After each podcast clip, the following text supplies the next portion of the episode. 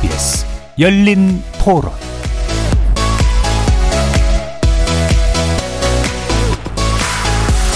안녕하십니까. KBS 열린 토론 정준희입니다.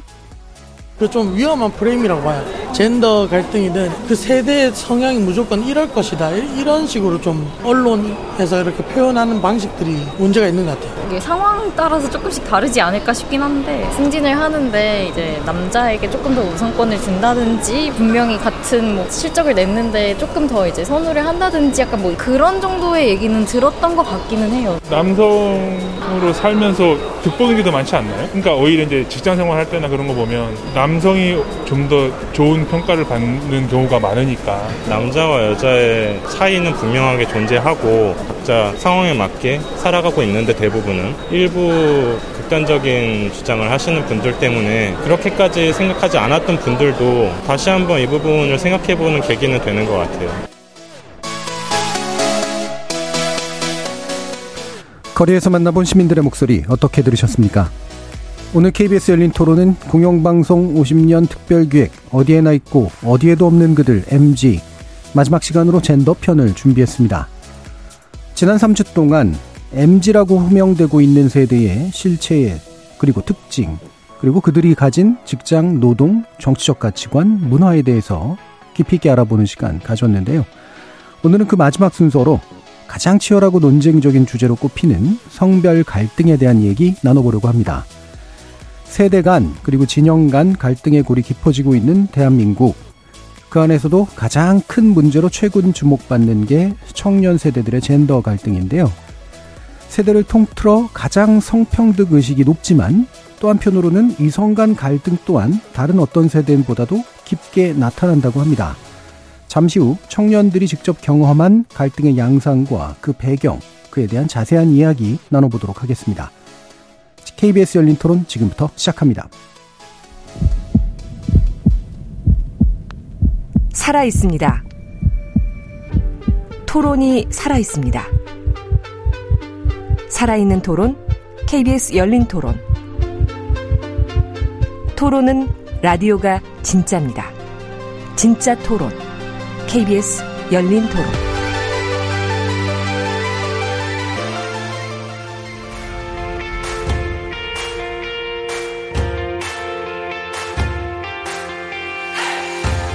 KBS 열린 토론. 공영방송 50년 특별 기획. 어디에나 있고 어디에도 없는 그들. MG.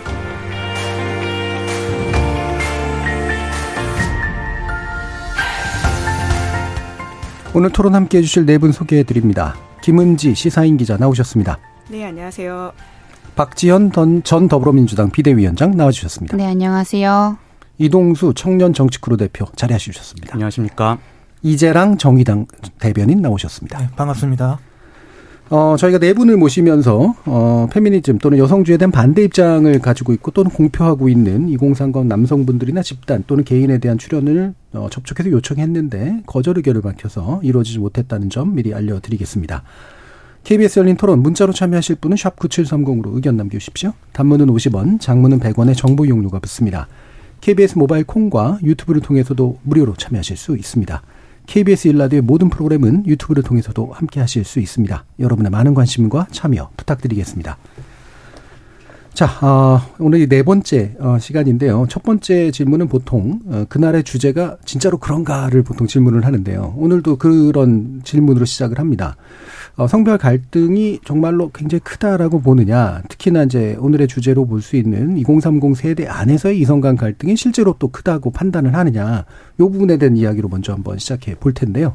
어, MZ세대 대표로 나와주신 김은지 기자님. 먼저 한번 들어보겠습니다. 아, 굉장히 민망합니다. 왜냐면 아마 이 안에서 제가 가장 나이가 많을 것 같아서 과연 이, 그러니까 누차 이제 지금 네 번째 마지막 오늘 앤디 특집이고 그 앞서서 쭉 하셨던 방송들을 잘 챙겨 들었는데요. 가장 핵심 중의 주제가 하나가 이제 M과 G 세대가 다르다라고 네. 하는 것인데 사실 M 세대 안에서도 앞자락에 있어서 굉장히 좀 다른 감각을 가질 수 있다라는 지점들을 말씀드리는데요. 그러니까 예. 제가 아마 이 자리에 오늘 오게 된 것은 저희 시사인에서 2019년부터 한 네네. 2년 간격으로 음. 그 세대 조사 조사 같은 것들 한 적이 그쵸. 있습니다. 웹 조사를 통해 가지고는 좀 변하는 여론 지형들을 다른 곳보다 조금 빨리 캐치를 해가지고 보도했기 때문에 이 자리에 나온 것으로 생각을 하는데요. 그러니까 적어도 그러니까 현실은 존재한다. 특히나 지난 대선을 통해 가지고 드러났던 지점들은 분명히 있지만 이번 주제가 그 어디에나 있고 어디에도 없는 MZ라고 음. 하는 것이잖아요. 그러니까 우리의 결국은 목적은 이 좀 납작하게 보이는 세대론과 젠더 갈등 이슈들을 좀 입체적으로 보자라고 한 취지이지 않겠습니다. 그렇기 때문에 어디에도 있고 어디에도 없다 라는 지점에서 있긴 있지만 우리가 더 뜯어봐야 된다. 이 정도 예. 말씀드릴 수 있을 것 같습니다. 주로 이제 조사 내용 아마도 이따가 말씀 주실 것 같은데 그 조사에는 파악되는 건 있고 포착되는 건 있다. 근데 과연 우리가 그 문제를 입체적으로 조망하고 있는지에 대해서는 좀 더 지켜봐야 될 필요가 있는 것 같다라는 의견이시네요. 이동수 대표님도 말씀 주시죠. 네, 저도 이제 이 MZ 세대 안에서의 젠더 갈등, 성별 갈등이 그 기존에 이제 한국 사회에서 여러 갈등이 존재하잖아요. 뭐 이념 갈등이든 진, 뭐 어떤 세대 갈등이든 지역 갈등이든 이런 것들을 다 뛰어넘고 있는 형국이다라고 예. 이제 보고 있는데요.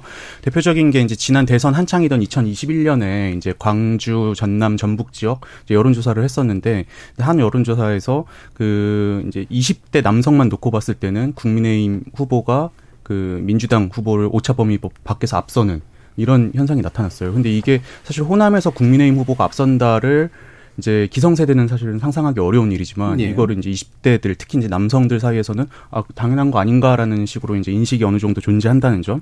근데 이제 젠더 갈등이 오프라인에서 막 멱살 멱살 잡고 싸우고 이런 식으로 드러나진 않지만 대개 이제 뭐 성별로 나뉘어 있는 온라인 커뮤니티라든지 아니면 SNS 이런 데서 이제 좀 오고 가고 있는데 근데 또 요즘 청년들이 오프라인만큼 또 이상으로 이제 온라인에서도 또 많은 어떤 시간을 또 보내고 있잖아요. 그래서 저는 결코 이 문제가 가볍지는 않다라고 생각을 하고 예, 있습니다. 가볍지는 않다. 그리고 정치적으로 그게 이제 좀 표출되는 경향도 분명히 있으나 주로는 온라인 쪽에서 좀 강하게 표출이 된다. 박지원 비대위원장. 네, 저는 온라인 상에서의 젠더 갈등은 분명히 있다고 생각을 하는데, 네, 무엇보다 이 젠더 갈등과 젠더 폭력이 지금 온라인 상에서는 너무 혼용해서 쓰이고 있지 예. 않나라는 생각을 음. 하거든요. 근데 이 온라인 상에서 벌어지고 있는 이 젠더 갈등과 이 젠더 폭력은 분명히 다르다라는 점을 우선 분명히 하고 싶고요. 젠더 폭력 같은 경우는 강남역 살인 사건 같은 이제 여성에게 죽었던 그런 것들을 좀 말할 수 있을 것 같아요. 일단 그 부분을 좀 분명히 짚고 넘어가는 게 좋을 네. 것 같고. 근데 그에 반해 젠더 갈등이라고 하는 것은 저는 서로가 다 이제 약자고 서로가 이제 피해자라고 생각하는 부분이라고 보는데요. 이 경제 상황이나 이제 양극화가 심해지고 있는 상황에서 여전히 여성도 약자긴 하지만 지금은 청년 남성들도 이 약자로서 지금 자리하고 있는 예. 그런 상황이 이 갈등을 좀 빚어내고 있지 않나라는 음. 생각을 좀 합니다. 근데 이게 젠더를 기반으로 이 성별을 기반으로 한 갈등이라기보다는 이 경제나 사회 변화에 따른 불평등이라고 보는 게 저는 조금 더 예. 네, 합당할 것이라고 생각을 합니다. 예, 예. 음. 그러면 이제 갈, 그러니까 뭐 폭력이다, 뭐 극단적인 형태니까 이것의 실제성은 굳이 어, 언급할 필요도 없는 것 같고 갈등은 그럼 왜 그러냐? 아마 둘 다 약자적 지위인데 그러면 이제 누구에 대해 상대적으로 약자냐가의 문제일 텐데 아마 주로는 병, 경제적 불평등 문제로 보시는 것 같고 그게 약간은 왜곡되게 이제 이성간 갈등으로 표현되는 것 같다 이렇게 보시나 보네요. 네, 뭐 이제 아무래도 이 정치권에서 사실 이 갈등들을 해결을 해야 했음에도 불구하고 사실 지난 대선을 기점으로 이것이 정치권에서 해결해야 할 점을 해결하지 않고 그냥 예. 이 서로를 서로에게 적대시하게끔 하는 그 경향성을 계속해서 어떻게 보면 표를 위해서 이용을 했던 예. 거죠. 그러니까 단편, 단편적으로 젠더 갈등이라고 명명을 하면서 이 본질을 해결하려는 노력은 없었다. 근데 음. 이제 그거는 이제 정치권의 문제 그리고 이제 나아가서 언론의 문제로 저는 좀 비춰진다고 보여집니다. 네. 이재랑 대변인 말씀 주시죠. 뭐 앞서 말해주신 것들이랑 이제 생각이 비슷한데 우선은 표면적인 갈등이 심각한 수준인 건 맞는 것 같습니다. 그러니까 정치권이라든가 또 이런 어, 토론의 주요 쟁점이 될 정도로 이제 젠더 갈등이 표면적으로 심각한 어, 문제로 가시화된 거는 이제 사실이라고 보는데 다만 이제 말씀하신 것처럼 실제로 남녀가 뭐 멱살 잡고 싸우는 갈등이라기보다는 페미니즘이라든가 젠더 갈등이 그리고 젠더 차별이 어, 여성 차별이 실존하는 문제이냐라는 인식 인식의 차이도 어, 이런 갈등을 부추기는 데 한 요인이라고 생각하고 그 앞서 이제 위원장님께서 말씀해 주신 것처럼 이제 경제적 불평등이라고 하는 이제 구조적 문제가 사실은 젠더라고 하는 필터를 어, 타면서 마치 젠더 갈등처럼 비치는 왜곡된 현상도 어느 정도는 있다고 생각을 합니다. 예. 그뭐 한 가지만 더 말씀을 드리자면 사실은 뭐 한국 사회의 여성 차별 문제는 실존했고 또 현존하고 있는 문제라고 생각을 합니다. 다만 이제 그 차별 문제에 대해서 여성 차별에 대해서 여성들이 그동안은 어, 이 차별에 저항하는 언어를 사실은 찾지 못했는데 페미니즘이라고 하는 언어를 찾음으로써 이제 여성들이 본격적으로 소리를 내기 시작한 것이고 거기에 대한 이제 반동적 흐름, 소위 이제 백래시라고 부르는 그 흐름들이 또한 이제 젠더 갈등을 격화시키는 점도 분명히 있었다고 생각합니다. 예. 어, 아까 이동수 대표께서 언급해 주신 이제 그 여론조사 관련 내용은 저희가 토론 프로그램이라 좀 구체적인 내용을 밝혀드려야 될 필요가 있어서 말씀을 드릴 텐데요. 뉴스원, 전남매일, 남도일보가 여론조사 기관 리서치 뷰에 의뢰해서 2022년 1월 24일에서 25일 사이 조사한 결과로 판단되고요.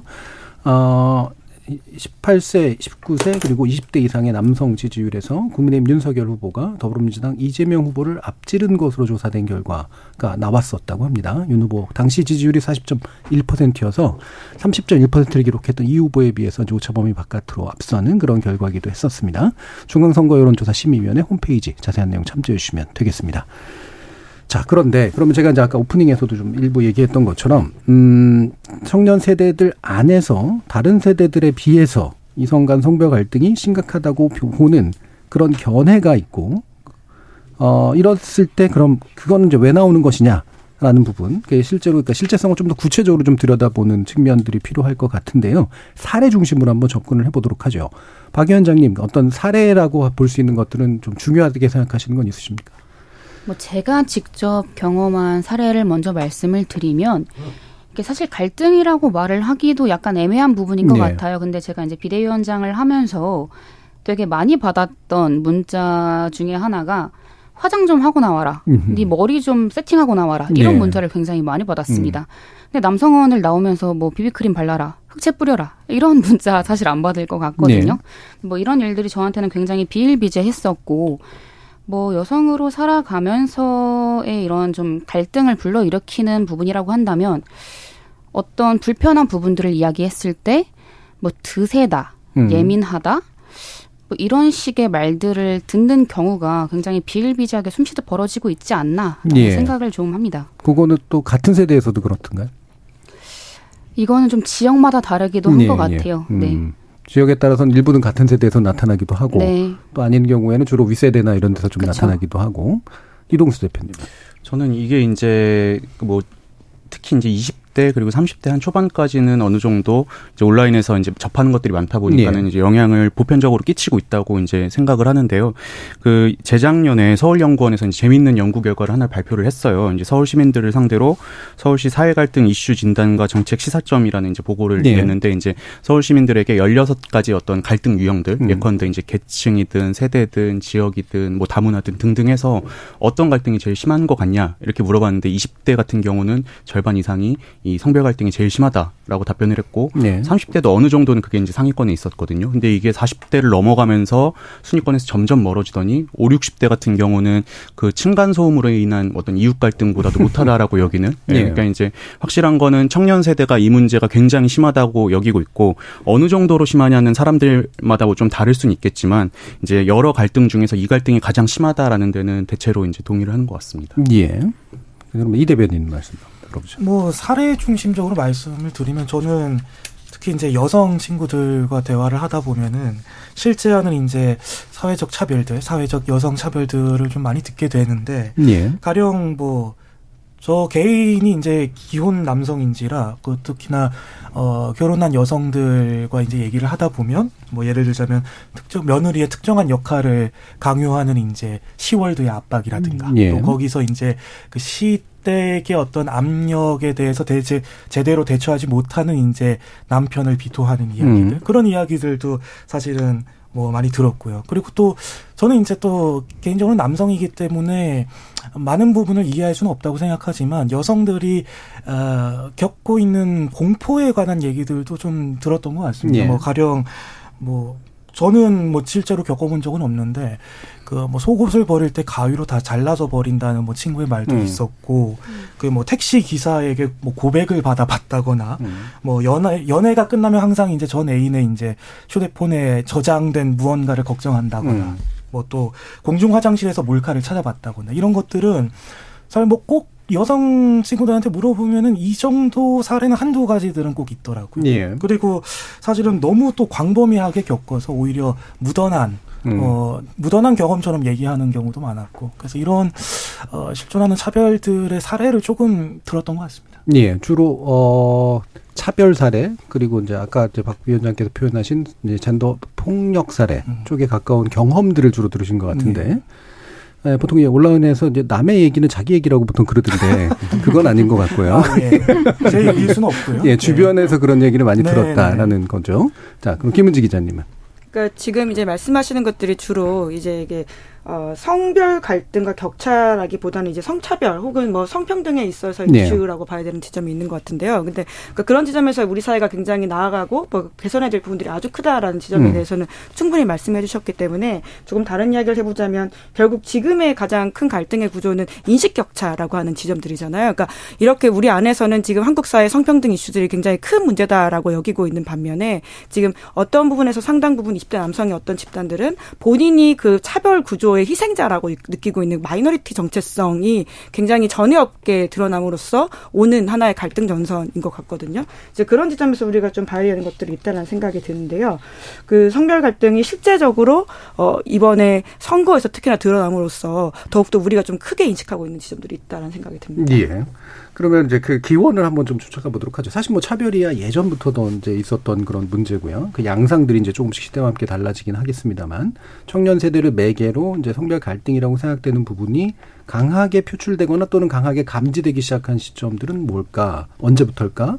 그리고 그게 나름의 계기하고 연결이 될 텐데 그게 이제 어떤 걸까에 대한 이야기를 해보면 좋겠는데요. 김은지 기자님 뭐 이 부분 취재도 많이 해보셨으니까 일단 먼저 좀 얘기 주시죠. 그러니까 이게 결국은 이제 갈등이 심각해지는 시점이 언제였다라고 본다라고 하는 건 사실은 알기 어려운 지점들이 네. 있다라고 생각해요. 결국 그게 부각돼서 수치로 어떻게 드러나느냐라는 문제일 것 음. 같은데요. 그러니까 결국은 20대 남녀 사이에 젠더로 갈리는 인식 차이가 전반적으로 언제부터 좀 부각됐느냐라는 것으로 좀 질문을 옮겨야 될 것 같은데요. 그렇게 따진다면 이제 문재인 정부에 들어서 사실 20대들 그리고 이제 어 세대로 나이 세대로 이제 그 지지 정당 차이 혹은 어떤 정치적 견해 차이들이 있다라고 하는 것들이 있었는데 아까 말씀하신 것처럼 이동수 대표님이 그 남성 안에서 20대 남성 안에서 그것이 변화되는 모습들이 드러나기 시작했다라고 하는 것이죠. 보통은 그것이 이제 공정에 대한 감각이라고 여겼었는데 네. 그 저희 조사를 통해 가지고 드러났던 2019년 조사는 그 공정에 대한 감각이 페미니즘에 대한 우호와 비토가 굉장히 연관되어 있다라고 하는 것들을 발견하게 되었고요. 음. 이제 그분들이 가지고 있는 감각이라고 하는 게 그렇기 때문에 굉장히 그 권력에 대한 저항과 공정 그리고 자기가 약자라고 생각하는 그 감각도 다 연결돼 있다라고 하는 것에서부터 좀 봐야 될 것 같습니다. 예. 그래서 정확한 시점 뭐다라고 얘기하기는 어렵지만 이제 뚜렷하게 보인 것은 이제 문재인 정부 시절에 되게 좀 강하게 표출된 측면들이 좀 있었고. 네, 점점 더 음. 그리고 그런 것들이 이제 계속 보이고 있는 것도 사실이다. 예. 그래서 주로는 이제 공정하지 않은 것 같아라는 느낌들이 많이 표출되는 것들로 보였다. 어, 예. 그 저 같은 경우는 근데 개인적으로는 한 2015년에 어떤 메갈리아가 탄생하고 2016년에 이제 강남역 살인 사건이 예. 이제 발생하면서 그때부터 좀 본격화된 측면이 있는데 근데 또 그게 원인이라고는 저는 생각하진 음. 않거든요. 그냥 그거는 어떻게 보면은 약간 방아쇠 같은 역할을 했을 뿐이지 저는 터, 터질 터질 갈등이 이제 그때 터져 나온 거다라고 보는데 저는 그 배경에는 이제 온라인 환경의 변화가 또 있다고 생각을 합니다. 예, 예. 예컨대 뭐 예전에 된장녀나 김치녀 같이 여성 비하 발언 이런 것들은 이제 제가 고등학생이던 2000년대에도 분명 있었 거든요. 예. 근데 그때는 이런 것들이 크게 논란이 되지 않았던 거는 사실 어떤 온라인 커뮤니티나 이런 문화들이 주로 이제 남성들이 많이 이용하는 그런 문화였는데 근데 문제는 한 2010년 넘어가면서부터 일베가 생겨나고 일베가 기존의 어떤 커뮤니티와 다른 측면은 뭐 예를 들어서 호남이라든지 여성이라든지 이런 특정 집단에 대한 어떤 혐오 정서나 이런 예. 거를 아예 주된 컨텐츠로 소비하는 근데 여기서부터 전 여성들의 어떤 불만이 강하게 이제 축적되기 축적되기 시작했다고 생각을 해요. 이제 그것들이 이제 아까 말씀드린 15, 16년에 일련의 사건들을 거치면서 폭발하기 시작했고 원래 이제 패권도 한쪽이 압도적으로 세면은 갈등 같은 건 안 일어나잖아요. 예. 근데 그때부터 이제 뭔가 여성들이 뭉치기 시작하면서 이제 온라인 상에서의 어떤 균형이 맞기 시작하면서 갈등이 좀 더 이렇게 확 예, 시작된 게 아닌가 저는 그렇게 생각을 하고 있습니다. 예. 그러니까 그 이것도 여성 혐오적인 어떤 모습들을 공개 공개적으로 아주 대놓고 하는 어떤 온라인 집단이 이제 등장하니까 일베라고 보이는 네. 거기에 대한 반발로 또 이제 등장한 뭐 이른바 미러링이라고 하는 그런 행위를 하는 여성들의 모습들이 나타나고 그러면서 이제 그게 상승 효과를 네. 보이는 측면들을 좀 주로 가- 중시하시는 것 같네요. 이재랑 대표님. 네, 뭐 말씀하신 것처럼 그렇고 거 이제 더 어, 더 세밀하게 얘기하자면, 그, 현존한, 이미 있었던, 이미 존재했던 이제 여성 차별에 대해서 저항하는 언어를 여성들이 찾았다고도 생각을 합니다. 그게 이제 소위 페미니즘이라고 불리는 언어였다고 생각하고, 그 뭐, 강남역 여성 살인 사건 같은 경우에는 이제 그거를 가시화하는 이제, 어, 사건이고 또 뭐 계기가 됐다고도 생각을 합니다. 그 이제 특히나 강남역 여성 강남역 살인 사건 같은 경우에는 어쨌든 여성을 표적으로 한 범죄였기 때문에 이제 여성 혐오 범죄라는 것이 이제 본격적으로 키워드와 언어로서 이제 등장하기 시작했고 그렇기 때문에 과연 그럼 여성이라서 당하는 구조적 차별이라는 건 무엇인가 또 여성이라서 이제 입게 되는 피해라는 건 무엇인가라는 거를 우리 사회가 본격적으로 언어화하고 또 이야기하기 시작했다고 어, 생각을 합니다. 이제 다만 어, 이런 것도 있었죠. 이것은 여성 어, 혐오 범죄다라고 이제 이야기를 했을 때 그러면 마치 모든 남성들이 잠재적 뭐 가해자라는 것이냐라는 식의 식으로 이제 또 전도되고 왜곡된 것도 분명히 있었다고 생각을 합니다. 그래서 이제 이게 실제 여성에게 가해지는 사회적 차별을 철폐하는 방향으로 나아간 게 아니라 단지 그냥 남녀 사이의 갈등 정도로 좁혀졌던 어, 그런 지점도 있었다고 생각합니다. 예. 박 위원장님. 네, 사실 이제 방금 이지랑 대변인께서 말씀하신 것처럼 이런 폭력에 있어서 여성이든 남성이든 같이 이 폭력을 해결해 나가는 그렇게 이제 가져가야 되는데 이게 온라인과 정치권에서는 이거를 그냥 젠더 갈등으로만 그 프레임으로만 이제 가져오면서 이 갈등이 전 심해졌다고 보여지거든요. 네. 이제 원래 질문으로 돌아가서 이 시작이라고 저는 한다면 2000년대 초반부터 이제 좀 사회 진출하는 여성들이 많아지면서 이 사회를 진출하고 본인이 이제 돈을 벌어서 뭐 스타벅스를 간다 뭐 스타벅스라고 음. 얘기를 해도 되나요? 네, 괜찮습니다. 네, 광고는 아니시니까. 네, 네. 네. 스타벅스를 간다거나 이제 뭐 커피를 사 먹는다거나 음. 자기가 번 소득으로 좋은 걸 사고 원하는 걸 사는 여성들을 된장녀라고 이제 이야기를 네. 한다거나 뭐 아이를 키우는 엄마들이 백화점에 가서 이제 있는 것들을 뭐 굉장히 그걸 사치하는 여성들처럼 이야기를 하는데 사실 아이들을 데리고 안전하게 아동 친화적인 환경이 없는 문제들에 대해서는 그 누구도 사실 조명을 하지 않았었거든요. 예. 그러면서 이제 맘충이라는 단어를 쓰고 그러니까 이렇게 된장녀나 맘충 같은 혐오 표현들이 좀 유행어처럼 이렇게 쓰이기 시작하면서 저는 이 젠더 갈등의 전조가 되지 않았나라는 음. 생각을 했고요.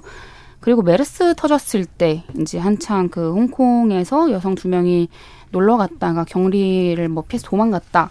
근데 이제 그게 가짜 뉴스라고 이제 오보였다고 이제 얘기가 나왔음에도 불구하고 온라인 커뮤니티에서는 그 여성들에 대한 엄청난 비난과 음. 혐오 표현들이 이제 이루어졌었던 것이 이제 제가 기억이 나거든요. 예.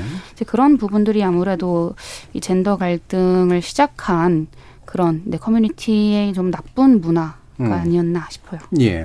뭐 네 분들이 공통적으로 또 지목하시는 부분도 있고 약간 차이점을 두고 있는 부분도 있습니다만 차이점이 뭐 견해차기라기보다는 이제 주목하시는 부분의 차이 정도일 것 같은데 뭔가 제 개인적인 견해입니다만 이 게 이제 그 뭐 미래를 연구하는 입장에서 보면 이게 가시화되는 그 시점이라는 게 중요하거든요. 이게 잠재되어 있는 게 눈으로 보이면 눈으로 보니까 확인되니까 이제 강화가 일어나면서 이제 그게 미디어 환경하고 만나서 이제 터지잖아요.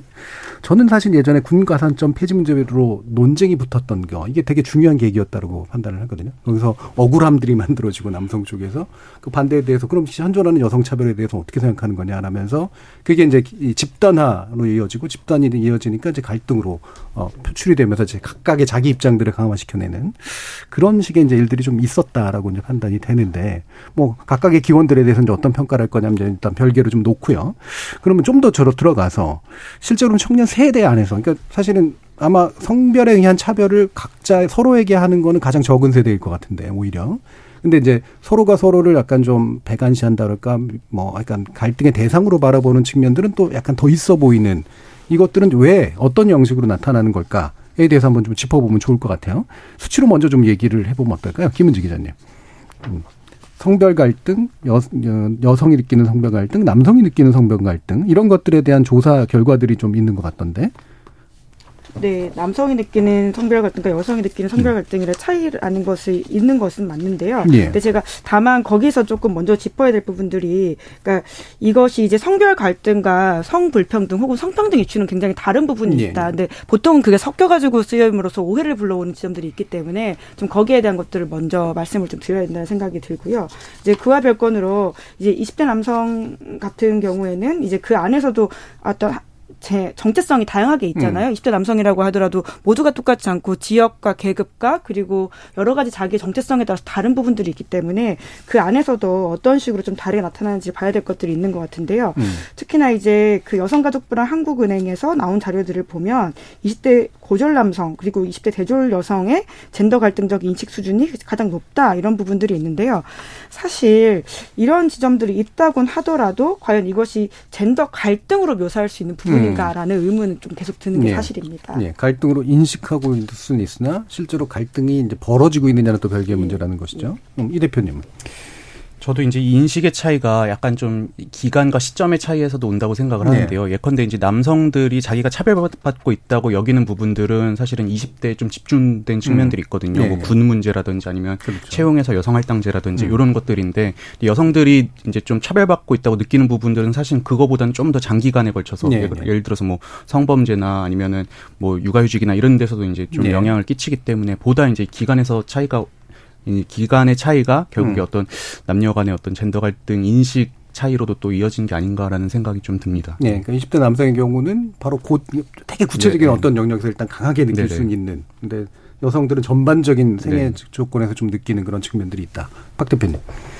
어, 네. 갈등과 혐오를 느끼는 그 각자의 경험하는 세대가 전 좀 특히 있다고 좀 봤어요.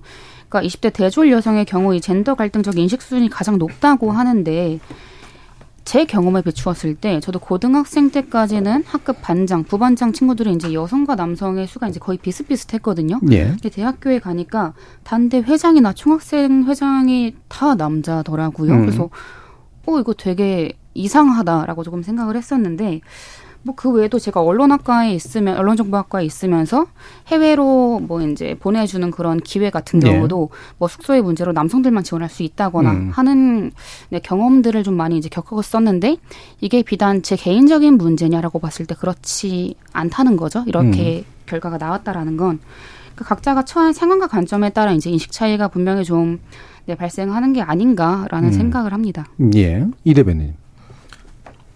뭐, 네, 앞서 말씀해 주신 것들은 이제 크게 다르진 않는데, 그니까 뭐, 이를테면은 온라인 공간 같은 데서 가령 이제 실제 한 경험보다 훨씬 더 이제 과장되게 받아들이는 지점도 있었다고는 분명 생각합니다. 예. 그 이제 군 가산점 폐지 문제라든가 뭐, 음, 뭐, 그 다음에 뭐 할당제라든가 음. 이런 것들이 사실은 그것의 실제 해당 당사자가 그렇게 많지 않거든요. 음. 다만 이제 이거를 전반적으로 했을 때 예를 들자면은 군 가산점을 받을 수 있는 실제 그것에 좌우되는 집단과 그것이 나의 문제라고 어 여기게 되는 집단의 좀 예. 또 차이가 있을 수 있죠. 예를 들자면 뭐 군대를 다녀온 모든 남성들은 군 가산점 어 폐지가 이제 남성 차별이고 군대를 다녀온 남성에 대한 불리한 작용이다라고 받아들이는 경향이 예. 있으니까 실제로 불이익을 받지는 않더라도. 실제로 불이익을 받진 않더라도요. 음. 뭐 할당제 같은 경우도 사실은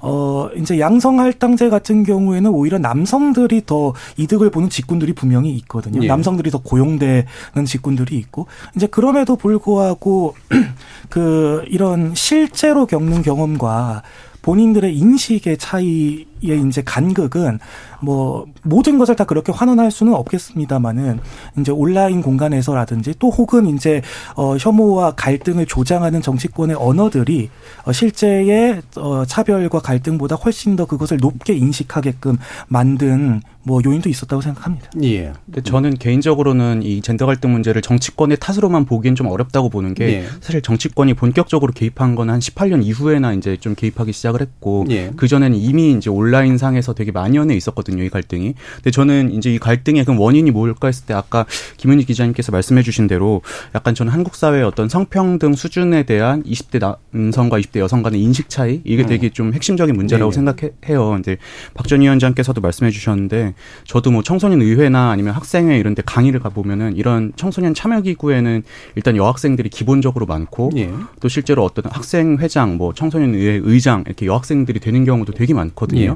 남학생들 같은 경우는 요즘 뭐 남학생들 부모님이 이제 공학 가면 내신 밀린다고 뭐 음. 이렇게 남고로 빼려고 하고 이런 상황에서 이제 또 취업할 때 되니까 본인들은 또 군대도 갔다 와야 되고 등등 이런 일들이 있는데 왜 도대체 우리가 사회적인 어떤 강자로서 이렇게 음. 양보를 해야 되느냐 약간 여기서 이제 갈등이 생기는 것 같고 여학생들 같은 경우는 예전에 제가 이제 시사인에서 써주신 기사를 잘 봤는데 이제 본인들이 약자라고 생각하진 않지만 이 사회가 우리를 구조적으로 차별하고 있지 않느냐 예를 들어서 뭐 30대 이제 육아휴직이나 이런 것들 당연하게 생각하면서 이제 우리를 뭐 약간 채용이든 승진해서 좀 어느 정도 누락하는 측면이 있지 않느냐 음. 이런 좀 시점의 차이 그리고 약자에 대한 정의 이게 다른 게 좀 가장 핵심적인 원인이 아닐까 생각을 합니다. 네, 되게 중요한 지점이라고 생각을 하는데요. 그러니까 구조와 경험의 차이가 지금 20대 남녀 안에서 굉장히 크게 보인다라는 지점들이 있는 것 같아요. 그러니까 20대 남녀분들이 일상에서 겪는 어떤 경험으로서의 어떤 차이가 분명히 있으시겠죠. 음. 하지만 그것이 구조적으로 봤을 때 우리 사회에서 실제로 구현되는 불평등이라고 하는 것들이 과연 얼마나 이것이 맞닿아 있느냐라고 하는 지점에서는 그 남녀가 보는 지점들이 굉장히 큰 차이가 있는 네. 거고요. 실제적인 수치 같은 경우에도 우리 사회의 전 세계와 비교해 봤을 때 성평등 그리고 성불평등 지수라고 하는 것이 높지 않은 상황이거든요. 이제 그럼에도 불구하고 이제 본인의 경험들을 빌어 가지고는 그런 것들이 사실은 그 숫자가 정확하지 않다. 혹은 자기가 알고 있는 어떤 숫자들을 가지고 와서 이것이 진짜다라고 음. 하시는 이런 주장과 갈등 안에서 굉장히 지금 끝없이 불화하고 있는 지점들은 분명히 있어 보이긴 해요. 예. 네. 저는 이 부분이 좀 생존과도 연관이 음. 되어 있다라고 좀 보여지는데 그러니까 각자의 성, 생존과 연관이 되어 있다고 생각을 하다 보니까 서로를 나의 생존을 위협하는 존재로 받아들이게끔 그런 네. 이야기들이 모이면서 좀 잘못 결론이 좀 도달한 게 아닌가라는 생각이 들더라고요. 그러니까 결국 서로를 이제 나의 생존을 위협하는 존재라고 그러면 맞는 것이 누구냐라고 했을 때는 전 그 역할에 분명히 언론과 이제 정치가 작용을 했다고 좀 보고 있는 것이고 그 이런 것들을 결국에 해결하기 위해서 이 갈등을 해결하기 위해서는 이 적대감, 이 각자가 생존할 수 있는 환경을 그 제도적인 뒷받침을 만들어주는 게 결국엔 지금 좀 필요해 보이는 상황이라고 봐요. 예. 어, 사실은 이제 그 실제로 그거로 인해서 손해를 안 본다래도 예를 들면 군 문제나 이런 것들 그게 나가 내가 군에 봉사했던 것이 부정당하는 느낌 때문에 이제 그 억울해하는 것들이 많이 있잖아요. 그리고 나한테 이게 불이익으로 떨어지는 경우가 그렇게 많지 않더라도 혹시라도 나한테 그게 오면 어떡하지라고 하는 건 이제 이런 것들이 이제 커지면서 생기는 불만들이 이제 클 텐데 뭐 뒤에서 좀 더 이게 실제로 얼마나만큼 구조적으로 불평등이 하길래 이런 건가? 아닌가? 과장됐는가? 이런 것들을 좀 나눠보도록 하고요. 일부 시간이 많이 남지 않아서 요 얘기를 좀 해보면 좋을 것 같은데 어그 그 약간은 이제 누군가를 얘기해야 되기 때문에 좀 그렇긴 합니다만 어 저는 전에 이제 제가 진행했던 토론에서 나왔던 그런 발언이긴 했는데 어, 남성들이 착한 남성들이 많은데 잠재적 성범죄라고 하는 프레임이 들 씌워지면서 되게 위축되고 실제로 그래서 연애 공간으로 나가지 못하는 일들이 많다. 그리고 억울함이 표출되기도 있다라고 하는 발언이 이제 나온 적이 있었어요. 실제로 좀 그런가? 뭐 이 자체는 좀 약간 너무 지나치게 이제 그 어, 단순화되는 얘기이기도 하고 약간의 비하성도 좀 들어가 있고 그래서 좋은 발언은 당연히 아니긴 합니다만 어, 남성들의 입장을 먼저 좀 들어봤으면 좋겠는데 기혼이라서 제가 뭐 시키지 않는 게 나을 것 같다는 생각이 들긴 합니다만, 예. 실제로 이런 어떤 인식들 또는 네. 갈등이 뭔가 이렇게 남녀가 서로 만나는데 영향을 미친다고 보세요? 그래서 뭐 기혼에 이르기까지 연애를 한 것이니까 예. 이제 저는 어 사실은 그 연애할 연애할 자유가 없어진다라는 말은 이제 문제적이고 음. 사실 정확히 얘기를 해야 되는 건데 폭력적인 연애를 할 자유는 없는 것이죠. 네. 그러니까 네. 우리 예를 들자면 이제 뭐 내가 좋아하는 사람에게 혹시라도 내가 폭력적이었는지 또 상대는 싫어하는데 나만 좋다고 하는 건 아닌지 이렇게 고민하고 또 어, 성찰하는 것이 또 마땅하고 당연한 거거든요. 또 그런 사람이 연애를 한다고 생각합니다. 예. 근데 이제 연애할 자유라는 말로써 지금 실제로 이제 그 교제 폭력 문제는 심각한 문제인 거잖아요. 그리고 그것들이 실제 어 여성들에게 있어서는 연애를 위축시키는 것들도 있고 어 그렇기 때문에 어 여성들은 실제로 이제 교제를 할 때 이것이 나에게 위협이 될 수 있는 문제이냐라는 것도 생각을 하게 되는 건데 단순히 그것을 이제 어 연애할 자유라는 말로 퉁 쳐서 어 이거를 어좀 뭐랄까 단순화시키고 납작하게 만 어, 발언하는 거는 뭐 부적절하다 이렇게 이제 생각을 합니다. 예. 저는 사실 좀 대변인님이랑은 의견이 조금 다른 음. 게 물론 이제 그 여성들의 어떤 불안이나 이런 것들은 저도 이제 공감을 하거든요. 예. 근데 이제 그 발언 예를 들어서 뭐 잠재적 성범죄자 프레임 때문에 뭐 연애를 못한 것까지는 아니겠지만 음. 저는 그 발언이 나온 배경은 좀 어느 예. 정도 이해를 해요. 왜냐하면은 이 젠더 갈등 그동안 근 10년 가까이 불거지는 동안 뭐 예를 들어서 정치적 올바름이라든지 아니면 피해자 중심주의를 과하게 추구하는 측면에서 약간 좀 지나친 주장들이 좀 나오기도 했고 근데 그게 수용이 되어 왔단 말이죠. 예. 또 예를 들어서 요거를 조금만 이제 벗어 나거나 비판하면은 이제 뭐 혐오주의자다 이렇게 이제 막 비판하고 이런 일들이 있었는데 대표적으로 이제 2011년에 서울대학교에서 한 여학생이 이제 남자친구가 성폭력을 이렇게 했다. 근데 그 내용이 자기 옆에서 줄담배를 폈다예요. 네. 이게 이제 남성성을 과시함으로써 자기에게 성폭력을 한 거다. 그리고 2018년에 서강대학교에서는 그 소개팅 고민하는 동기한테 야, 너 정도면 괜찮다라고 했다가 이제 이게 또 성폭력이다 해서 논란이 있었거든요. 근데 저는 이런 발언들이 뭐 결례일 수는 있겠죠. 이 피해 이제 이 상대방에게 어떤 예의가 아닐 수는 있겠지만 과연 이것까지도 성폭력으로 봐야 되는가 음. 이런 논쟁들이 이제 아까 말씀하신 그 발언으로까지 이제 이어졌다고 보고 저는 이것들이 이제 이 젠더 갈등이 처음 불거지던 당시에 이제 좀 성장통이라고 해야 되나요? 이제 음. 기준도 없고 하다 보니까 생긴 논란이었고 좀 차차 이제 좀 어느 정도 좀 이런 부분들에서는 저희가 좀 보편적인 상식선에서 고민을 해봐야 되지 않을까 이렇게 예. 생각을 합니다. 근데 좀 이런 것들이 또 계기가 됐던 것 중에 하나가 이제 미투 운동이 한참 활성화가 됐을 때 미투 자체가 미투가 벌어진 일 자체를 사실 부정하거나 그게 뭐 잘못된 일이라고 생각하진 않지만 그 과정에서 이제 증거나 내용을 알 수 없는 어떤 허위 예, 고발이 일어났을 경우에 그걸 어떻게 처리할 것이냐의 문제로 주로 아마 반응을 했던 것 같아요. 좀뭐 이런 식의 문제들이 결국 좀 커지면서 아 이른바 펜스룰이라고 하는 것들을 그냥 우리는 써야 되는 거야라는 식으로 또 이제 커져갔고 이랬는데 자이 부분 박지원 위원장님 말씀 한번 들어보죠. 그러니까 이 천하람 변호사의 발언이었던 거잖아요. 저는 이 얘기를 듣고 자, 자유라는 단어를 너무 음, 네. 남용하고 있다라는 생각을 처음 했었는데, 그러니까 연애라는 건 둘이 같이 하는 거잖아요. 박수도 이제 두 손바닥이 이제 마주쳐야 결국 소리가 나는 건데. 이 발언은 사실 그러니까 두 명의 합의에 의한 관계라고 생각하지 않고 이제 상대방 여성을 성- 본인의 성취나 트로피로 좀 여긴 발언이 아닌가 예. 그런 생각에서 나올 수 있는 발언이 아닌가 싶었던 거고요.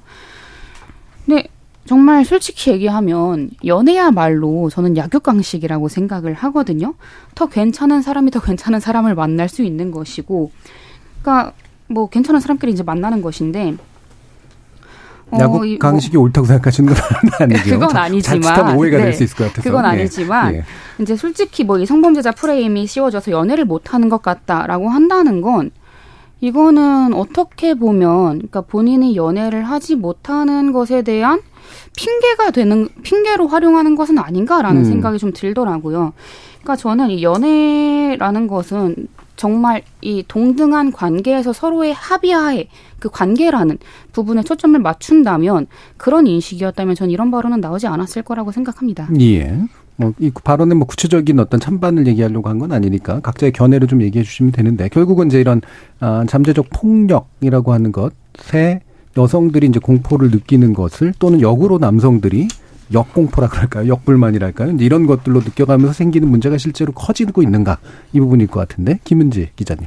네, 이게 아까도 앞에서 말씀드렸던 것처럼 결국 경험과 구조의 차이로서 예. 무엇에 더 공감하느냐의 문제인 것 같거든요. 사실 숫자라든지 통계상으로 보면 교제 살인이라든지 이런 상황에서 여자들이 느끼는 것들이 실제적으로 훨씬 더 많긴 합니다. 하지만 예. 남성분들이 보통 이 무고죄에 대한 공포라서 그렇죠. 이게 발현되는 것들이라고 음. 알고 있는데요. 실제적으로 숫자는 굉장히 상대적으로 적다라고 할 수 있는데 그럼에도 불구하고 거기에 더 크게 감정에 공감한다. 사실 네. 여기서 오는 구조적 그렇죠. 괴리인 것이잖아요. 그러니까 여기서 사실 숫자가 그만큼 되지 않아 아무리 말씀을 드려도 음. 아니 내가 무섭다는데 어떡할 거야라고 이 어, 뭐라고 할까 악순환을 어떻게 끊어두느냐가 결국 핵심의 문제인 것 같은데요. 예.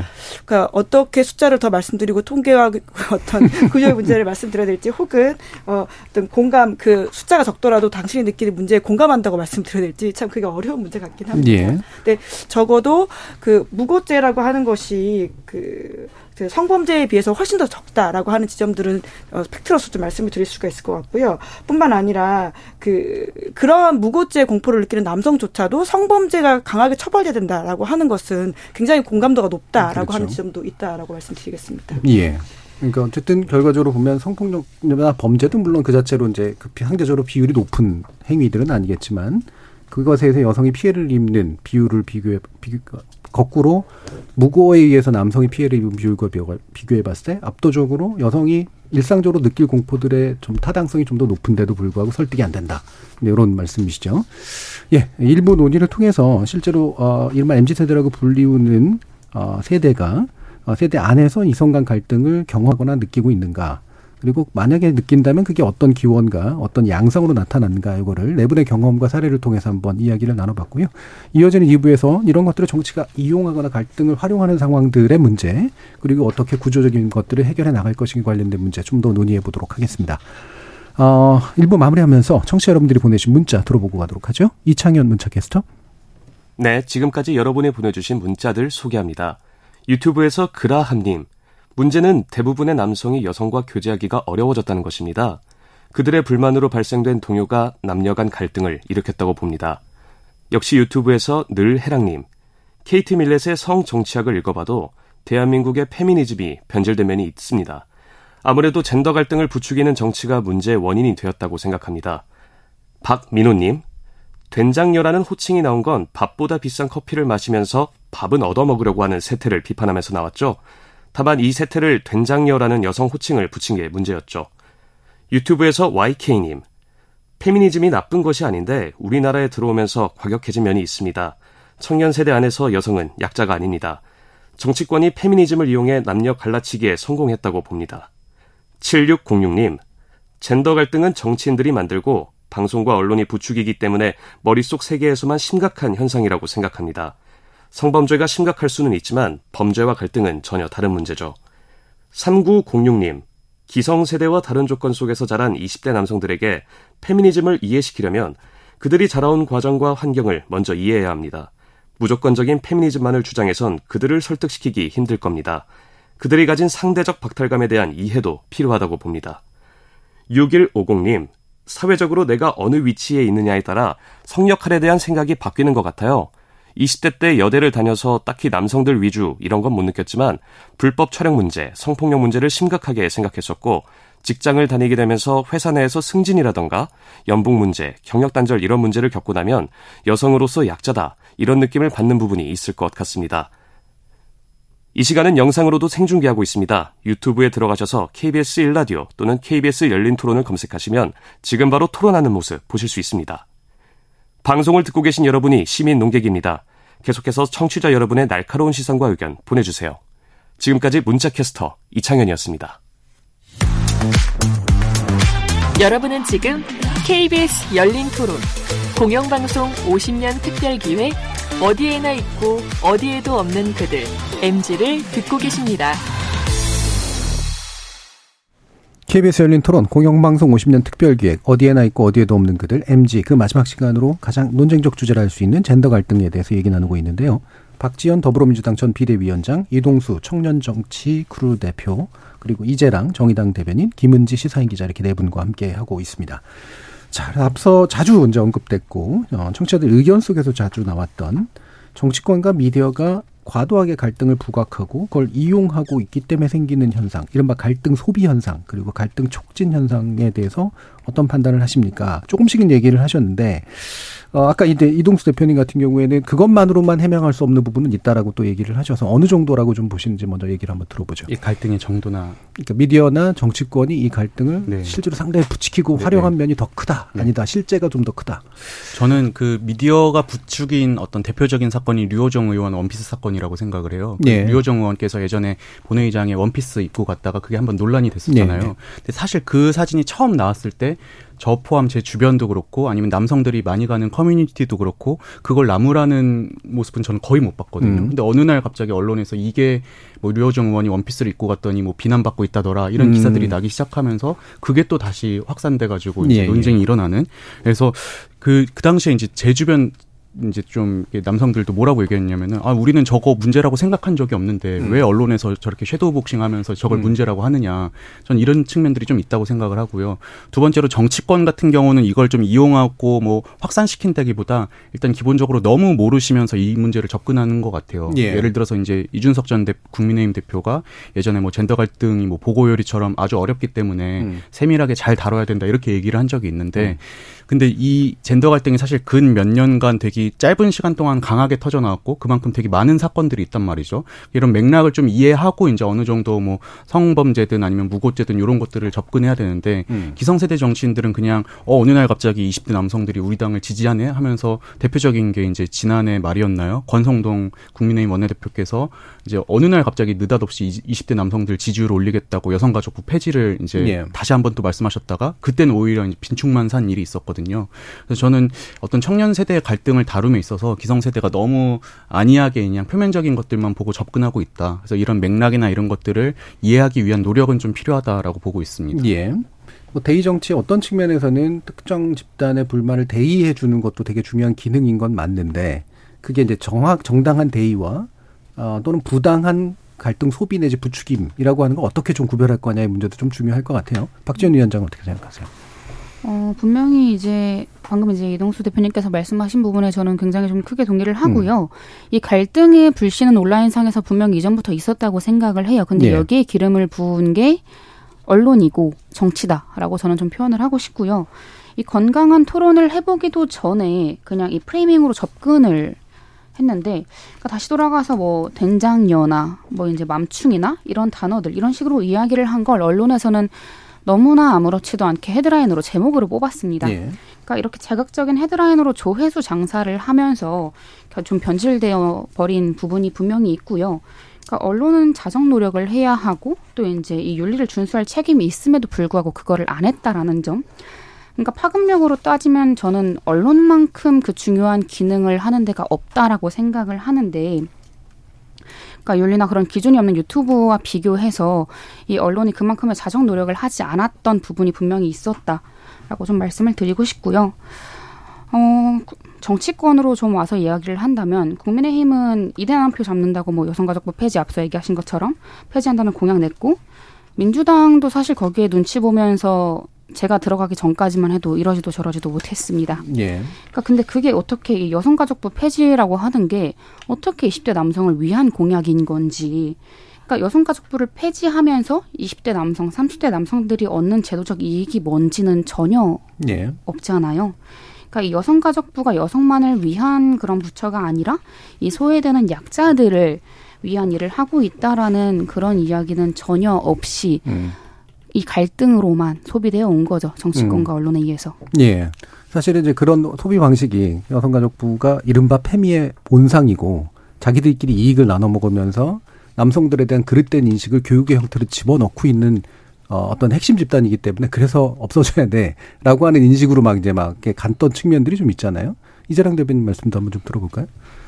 네, 뭐, 그, 말씀 하신 것처럼, 그, 이제, 실제로 아까 뭐 기자님도 말씀하셨지만, 실제 이제 통계라든가, 음. 실제 그 집단이, 어, 집단의 유불리라든가, 이런 거랑은 상관없이, 음, 이제, 그 여성가족부가 뭐 페미의 본산이고 뭐 우리나라 뭐 예산의 굉장히 많은 부분을 차지해서 제대로 다른 사업들을 못하고 이런 것들이 네. 사실은 통계라든가 이런 것들을 통해서 반박할 수 있는 것들이 많거든요.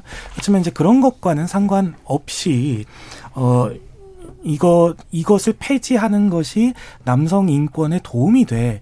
라는 식으로 사실은 정치권이 부추긴 점도 분명히 있다고 생각을 합니다. 예. 그러니까 그것이 어, 옵션이 되면은 저는 안 된다고 생각해요. 그런 말들이. 그러니까 할 수도 있는 말이다. 그러니까 어, 여성 가족부를 폐지를 하면 어, 남성 인권이 좋아지는 것이고 너희들을 지금 어, 괴롭히고 있는 이 페미니스트들을 공격할 수 있는 수단이야 라는 식의 여지나 이야기들을 사실은 함부로 해서는 안 되는데 음. 아까 뭐 이 대표님도 말씀하셨지만 이 젠더 갈등이라든가 이런 것들을 굉장히 협소하게 다룸으로써 예. 마치 그런 것만 하면 이 모든 문제가 해결될 수 있다는 양 언어를 자꾸만 생산하는 거죠. 음. 그거는 이제 어 정치권은 뭐 특정한 의도가 있어서인 뭐 있어서라고 생각하는데 그 갈등을 조장하는 언어를 재생하고 있고 언론도 마찬가지로 그것을 이제 부추기는 지점들이 분명히 있다고 생각합니다. 예. 언론 종사자로서 예. 자, 이제 좀 얘기 좀 해보세요. 네. 같은 언론 종사자로서 뭐 이런 자리가 결국 그래서 의미가 예. 있다는 생각이 드는데요. 그러니까 어, 기본적으로 생각해야 될 것은 갈등은 늘 나쁜 늘 나쁜 것이냐 이 질문에서 음. 좀 시작해야 된다고 생각하거든요. 사실 갈등이 늘 나쁜 게 아니죠. 왜냐하면 정치는 그 갈등을 해소하고 조정하고 이런 기능을 하시잖아요. 근데 지금 우리의 논쟁 지점은 이게 좋은 갈등이냐 혹은 실제 하는 갈등이냐라는 지점에서 좀 생각을 해봐야 될 것 같은데, 그러니까 저는 여성가족부 같은 정책은 충분히 논쟁할 수 있는 사안 이라고 생각합니다. 그러니까 사람에 따라서 여성가족부가 더 강화된다고 생각할 수도 있고, 아니면 약화되거나 없어져야 된다고 생각할 수 있죠. 그런 좋은 논쟁을 가져가게 나- 된다면 이건 좋은 서- 갈등일 수 있다고 생각하는데요. 그런데 이제 아까 말씀하신 것처럼 사실관계 좀 부합하지 않는 주장들을 가지고 와서 굉장히 감정에 섞어서 그 사안들을 판단하게 되는 지점들이 문제라는 것이 하나 있고요. 뿐만 아니라 언론이 만들어낸 나쁜 갈등도 분명히 있다고 생각합니다.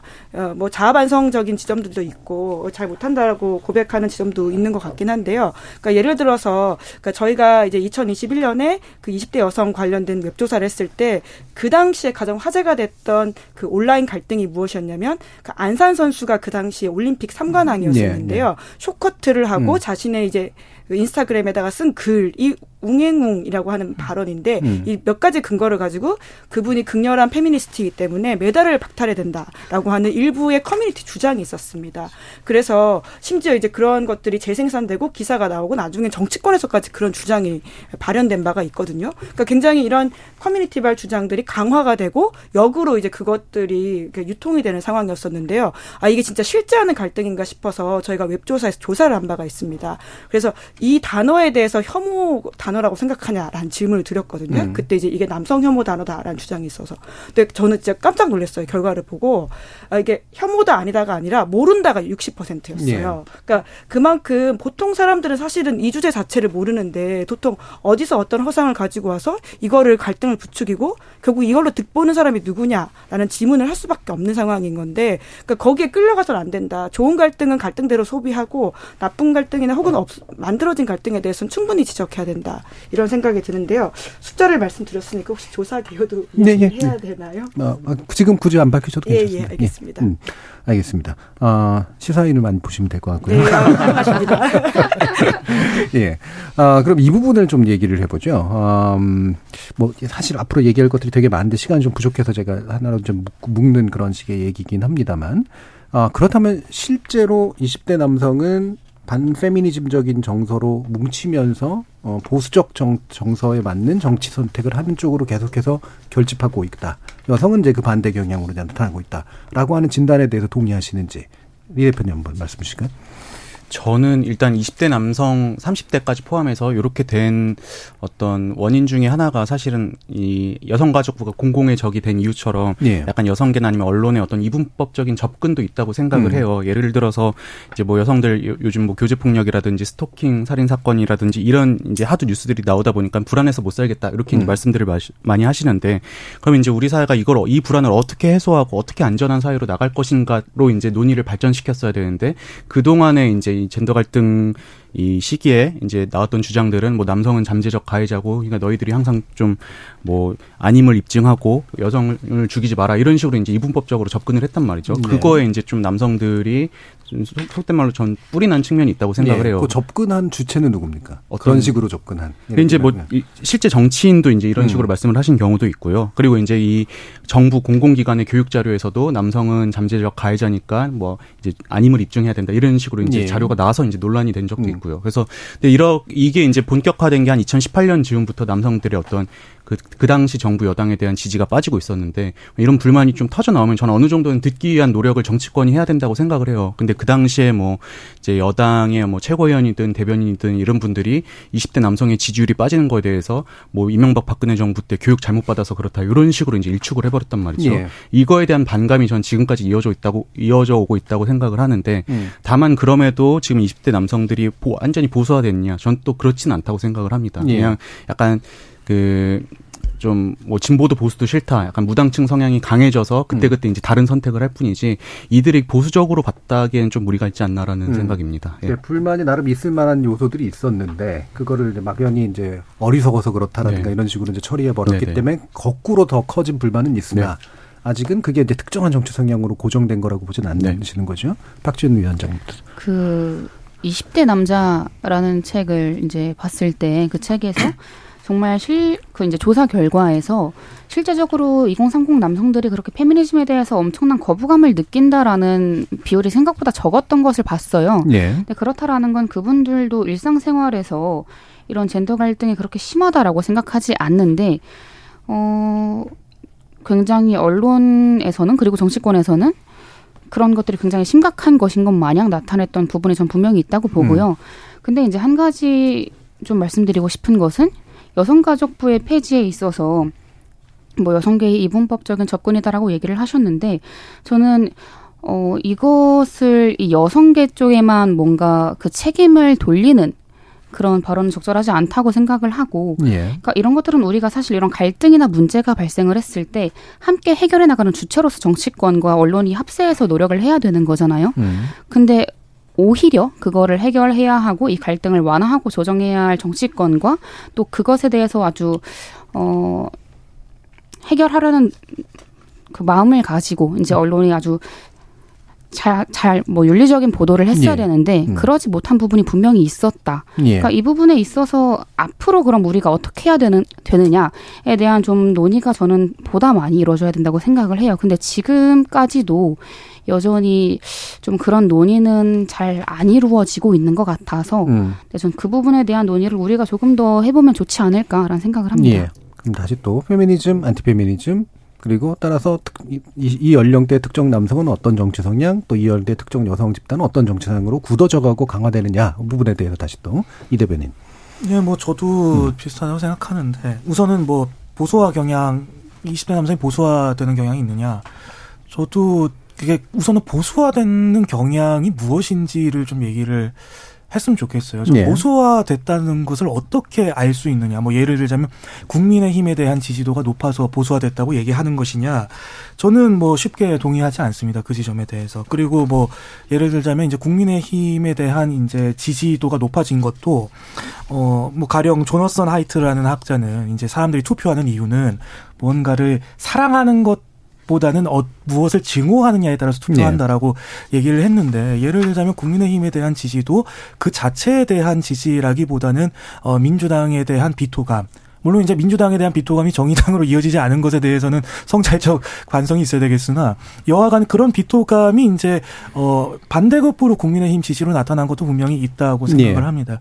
그러니까 이제 이거를 사실은 구분해야 된다고 생각하지 그걸 몽땅 뭉뚱그려서 여기는 보수적 집단이 되었다. 그리고 거의 뭐 60대들의 뭐 국민의힘 지지도가 뭐 비등하다. 뭐 이런 식으로 이제 얘기하는 건 역시도 20대 남성들을 사실은 납작하게 다루는 것이다라고 생각을 하고 페미니즘 에 관해서도 사실은 마찬가지입니다. 예를 들자면 반페미니즘 성향이 어 두드러지느냐라는 거는 통계적으로 좀 뭐 보이는 것 같습니다. 그러면. 예. 그러니까 페미니즘에 대한 지지도를 물으면 사실 그러한데 그럼 실제로 이제 페미니즘이 얘기하고자 하는 것, 가령 어떤 특정한 여성 의제에 대해서 가령 뭐 가사 노동을 어 이제 남녀가 동일하게 분담해야 된다라든가 낙태죄 폐지에 대해서 어떻게 생각하느냐라고 물어보면 사실 20대 남성들도 그, 뭐, 낙태죄 폐지라든가 이런 것에 대해서 여성들과 동일한 입장을 가지는 정도의 비율이 있어요. 예를 네. 들자면 가사노동 분담에 대해서 20대 남성들이 다 반대한다 이런 게 아니거든요. 네. 근데 그거를 페미니즘이라는 언어로 바꾸는 순간 안티 페미니즘으로 이제 사실은 바뀌는 경향이 있는데 물론 이제 페미니즘이라는 단어의 인식, 뭐 또 사회적 인식 그것이 물론 뭐 여성계의 뭐 그 페미니즘이라는 단어를 오용한 특정한 집단의 책임도 분명히 있겠으나 페미니즘이라는 단어 자체를 공격한 집단의 문제도 저는 있다고 생각하는데 여튼 어. 그 실제적인 어떤 의제라든가 이런 것들을 다루면은 오히려 여성과 남성들, 20대 여성과 남성들이 함께 할 수 있는 지점들이 굉장히 많다. 그래서 저는 이거를 조금 더 어, 분석적이고 조금 더 구분해서 얘기를 할 필요가 있지 않는가 이렇게 생각을 음, 합니다. 예, 좀 분석적으로 구분해서 이제 김은지 기자님이 얘기해 주실 것 같은데. 예. 아, 그에 앞서서 제가 아까 웅행웅이란 단어에 대한 사람들의 반응을 말씀드렸는데요. 예. 제가 오해했습니다. 그 단어가 아니라 5조 5억이라는 단어에 예, 예, 대한 예, 것이었고요. 예. 음. 예, 좀 정정을 하겠습니다. 죄송하고요. 어, 그리고 이제, 어, 여튼 그런 경향성은 드러나는 건 사실이거든요. 2019년, 2021년, 그리고 저희가 올해에도 관련된 조사를 했었는데 그런 경향성 계속 잡 히는 것들은 문, 보이기 때문에요. 음. 하지만 이 경향성이 굳어지냐라고 하는 문제는 저 앞선 세 번째의 그세 세 차례 MG 조사를 에, 토론을 했던 것에도 비춰봤을 때 아마 그럴 수도 있고 아닐 수도 있겠다. 지금 우리 세대가 어떻게 하는지 따라서 달라질 수도 있겠다라는 네. 좀 열린 결말을 말씀드려야 될 것 같은데요. 이제 그럼에도 불구하고 이제 페미니즘에 대한 부정적인 감각과 별건으로 어 뭐라고 할까요? 그러니까 20대 남성들을 굉장히 납작하게 보는 게 어려운 지점들은 있지만 그분들이 여성의 육아휴직에 관련해서는 굉장히 적극적으로 동의하고 오히려 그 윗선 남성들보다도 더 어, 열려 있고 개방적입니다. 하지만 여성의 고위직 진출이라고 하든지 할당 이런 이슈에 대해서는 또 굉장히 엄격하거든요. 그러니까 뭐라고 할까요? 그러니까 아, 다시금 말씀드리지만 어떤 20대 남성들이 생각하고 있는 어떤 구조라고 하는 지점들은 굉장히 개인 대 개인이다라고 하는 지점들이 그 세대를 좀 보일 수 있는 하나의 키워드인 것 같다라는 생각도 듭니다. 예. 그러면 어, 요 얘기를 하고 이제 이제 마무리하면서 이제 이야기를 진행해야 될 것 같은데 뭐 정치권에 관련된 얘기 앞에서 좀 많이 했으니까 또 다른 이제 갈등하고 연결된 측면, 예, 특히 이제 20대 남성들이 40, 50대 남성들에 대해서 가지고 있는 불만들이 많은 것으로 나타납니다. 이게 세대 갈등적인 요소들이 있는데 요컨대 이런 거죠. 자기들은 실컷 남성 우월적 지위를 누려놓고 이른바 스윗남이라고 이제 부르잖아요. 어, 그러면서 이제 마치 되게 젊은 여성들이나 여성들에게 굉장히 우호적인 것처럼 이제 행동하는 그런 태도를 하면서 자기들에게 굉장히 안 좋은 구조를 물려주면서 자기들이 욕먹도록 방치하고 있다. 근데 이런 이제 생각들이 이제 나타나고 있는 것 같은데 이것도 뭐 지배적이라고 보기는 어렵겠습니다만 이 부분에 대한 생각들을 좀 여쭤봤으면 좋겠습니다. 먼저 어, 요 얘기는 좀 이 대표님께 먼저 한번 여쭤보도록 할게요. 그 지금 이제 2030 남성들이 4050 혹은 5060 남성들에게 갖고 있는 가장 큰 불만 중에 하나가 사실은 가부장제로 인해서 여성들에게 빚진 건 그 어, 윗분들인데 왜 그 빚을 우리가 갚아야 되느냐 그게 이제 핵심인 거잖아요. 근데 전 대표적인 게 이제 뭐 채용 과정에서의 여성 할당제라든지 이런 좀 적극적인 조치에서 나타난다고 생각을 해요. 네. 예컨대 이제 과거에는 아무래도 이제 성별 역할 분리라든지 이런 것들도 뚜렷했고 아무래도 임원 승진이나 이런 데서 여성들이 좀 피해를 많이 본 부분들이 있고 하니까 지금 어떤 뭐 국회의원 수든 기업의 임원 수든 이제 남성들이 많고 예, 또 이제 이 성비가 문제가 되다 보니까는 그 의사결정권자들이 아 이제 우리 회사나 뭐 국회 성비가 문제니까 여성을 많이 받아야겠다 네. 이렇게 얘기를 하는데 사실 그걸 그럼 자기 세대에서 그렇게 할 수 없으니까는 새로 신규 진입하는 인력들에 대해서 그런 조치를 취하고 있단 말이죠. 네. 근데 이제 그 신규 진입하는 인력인 2030 남성들 입장에서는 아니 우리는 맨날 학창 시절에도 이제 눌리 눌려 살고 한 번도 강자였던 적이 없는데 또 여기서도 이제 불평등한 차별을 받는다. 그냥 여러분들이 양보해야지 왜 우리한테 그걸 강요하느냐 하는 그런 어떤 심리가 가장 큰 이 갈등의 원인이 아닌가 저는 그렇게 생각을 예. 합니다. 그러니까 정책을 만드는 지배적 남성 주체들이 네. 자신의 진 빚을 어, 젊은 남성들과 네. 뺏어가지고 이제 주는 듯한 그런 느낌 같은 거. 예. 이재랑 대변인. 네.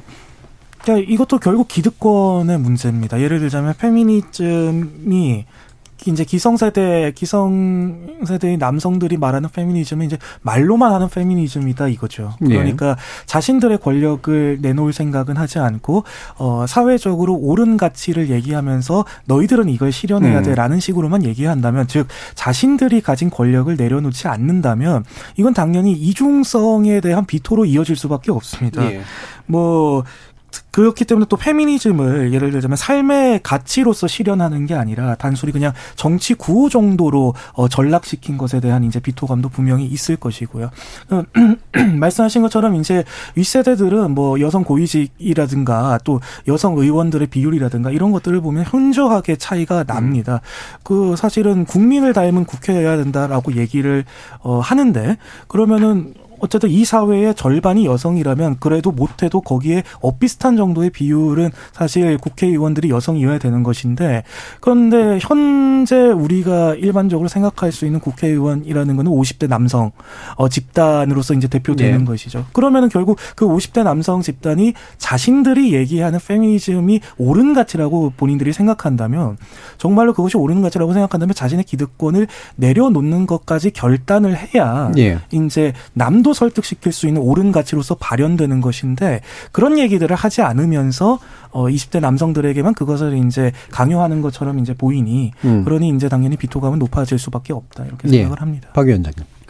어, 그, 이제 뭐 여성 할당제 이제 얘기를 하셨는데, 지금 이제 현실을, 최근에 현실을 봤을 때, 2020년에 블룸버그에서 발, 발표한 성평등 지수, GEI를 보면은, 어, 우리나라에서는 300, 우리나라에서는 KB 금융이 유일하게 2년 연속으로 이제 선정이 됐어요. 네. 이제 성평등 하다라는 그런 기업으로.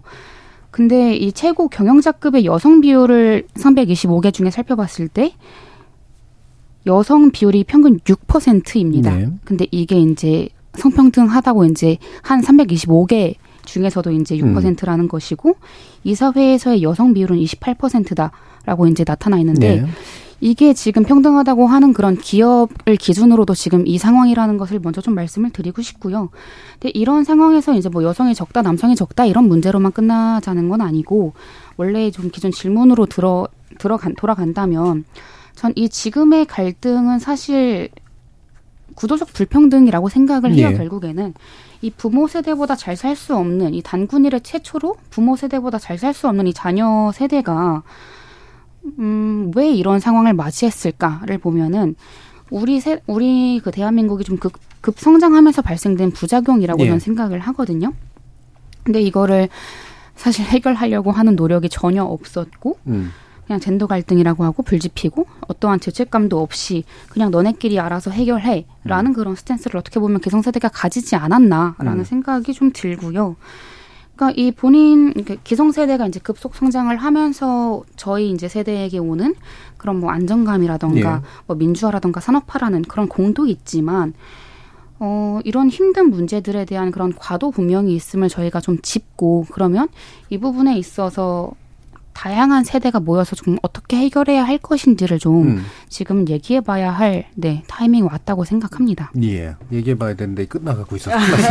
김은지 기자님. 네, 결국 세대 개혁에 대해서 불신할수록 반페미니즘 예. 성향이 강한 부분들이 음. 보이는 것 같거든요. 당장 현금화해야 되는 것이죠. 왜냐하면 미래는 언제 올지 모르니까요. 그렇죠. 이제 그 부분에 대해서 우리 사회가 가지고 있는 좀 고민과 과제가 분명히 있어 보이는데 그럼에도 불구하고 성평등이라고 하는 가치는 그러니까 아까도 제가 오늘 하루 종일 계속 말씀드리는데 구조와 맥락에 대한 감각이다. 예. 이제 그리고 그것이 소수자성과 연대로 이어져야 되는 지점들이 있기 때문에 그러니까 단순히 페미니즘 하면 뭐 싫어 이런 것들이 아니라 이 성평등에 대한 감각을 어떤 식으로 좀 확산시킬지가 중요한 게 음. 아닌가라는 생각도 듭니다. 예. 오늘 이렇게 보면은 납작함, 감각 뭐 이런 거 이제 굉장히 자주 이제 얘기를 해주셨어요.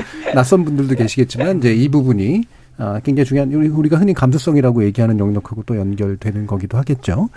어, 몇 개 또 청취자 의견들이 들어와 있어서 좀 소개해드리면 강주영님은 남성들은 여성 고위직에 반대하는 게 아니라 여성 할당제에 반대하는 겁니다. 능력 있는 사람이 고위직이 돼야지 성별이 기준이 돼서는 안 됩니다. 이런 인식도 분명히 있는 것 같고요. 유튜브에서 써니팡님은 토론을 들으면서 확실히 제 생각이 정리되는 느낌입니다. 저도 딱히 차별을 받으면서 자란 세대는 아니었지만 관습과 사회적 인식을 반영하는 언어, 예를 들어서 집안일을 도와준다, 육아를 도와준다라든지 집사람이라든지 하는 단어 등에서 좌절감을 느끼곤 했었습니다. 자, 그리고 0529님의 의견으로 보면 갈등이 문제다라고 언론이나 정치권에서 이야기하지만 갈등을 해소하려는 생각은 없고 도리어 갈등을 장사 수단으로만 이용하는 것 같아서 답답합니다라는 그런 의견도 주셨습니다.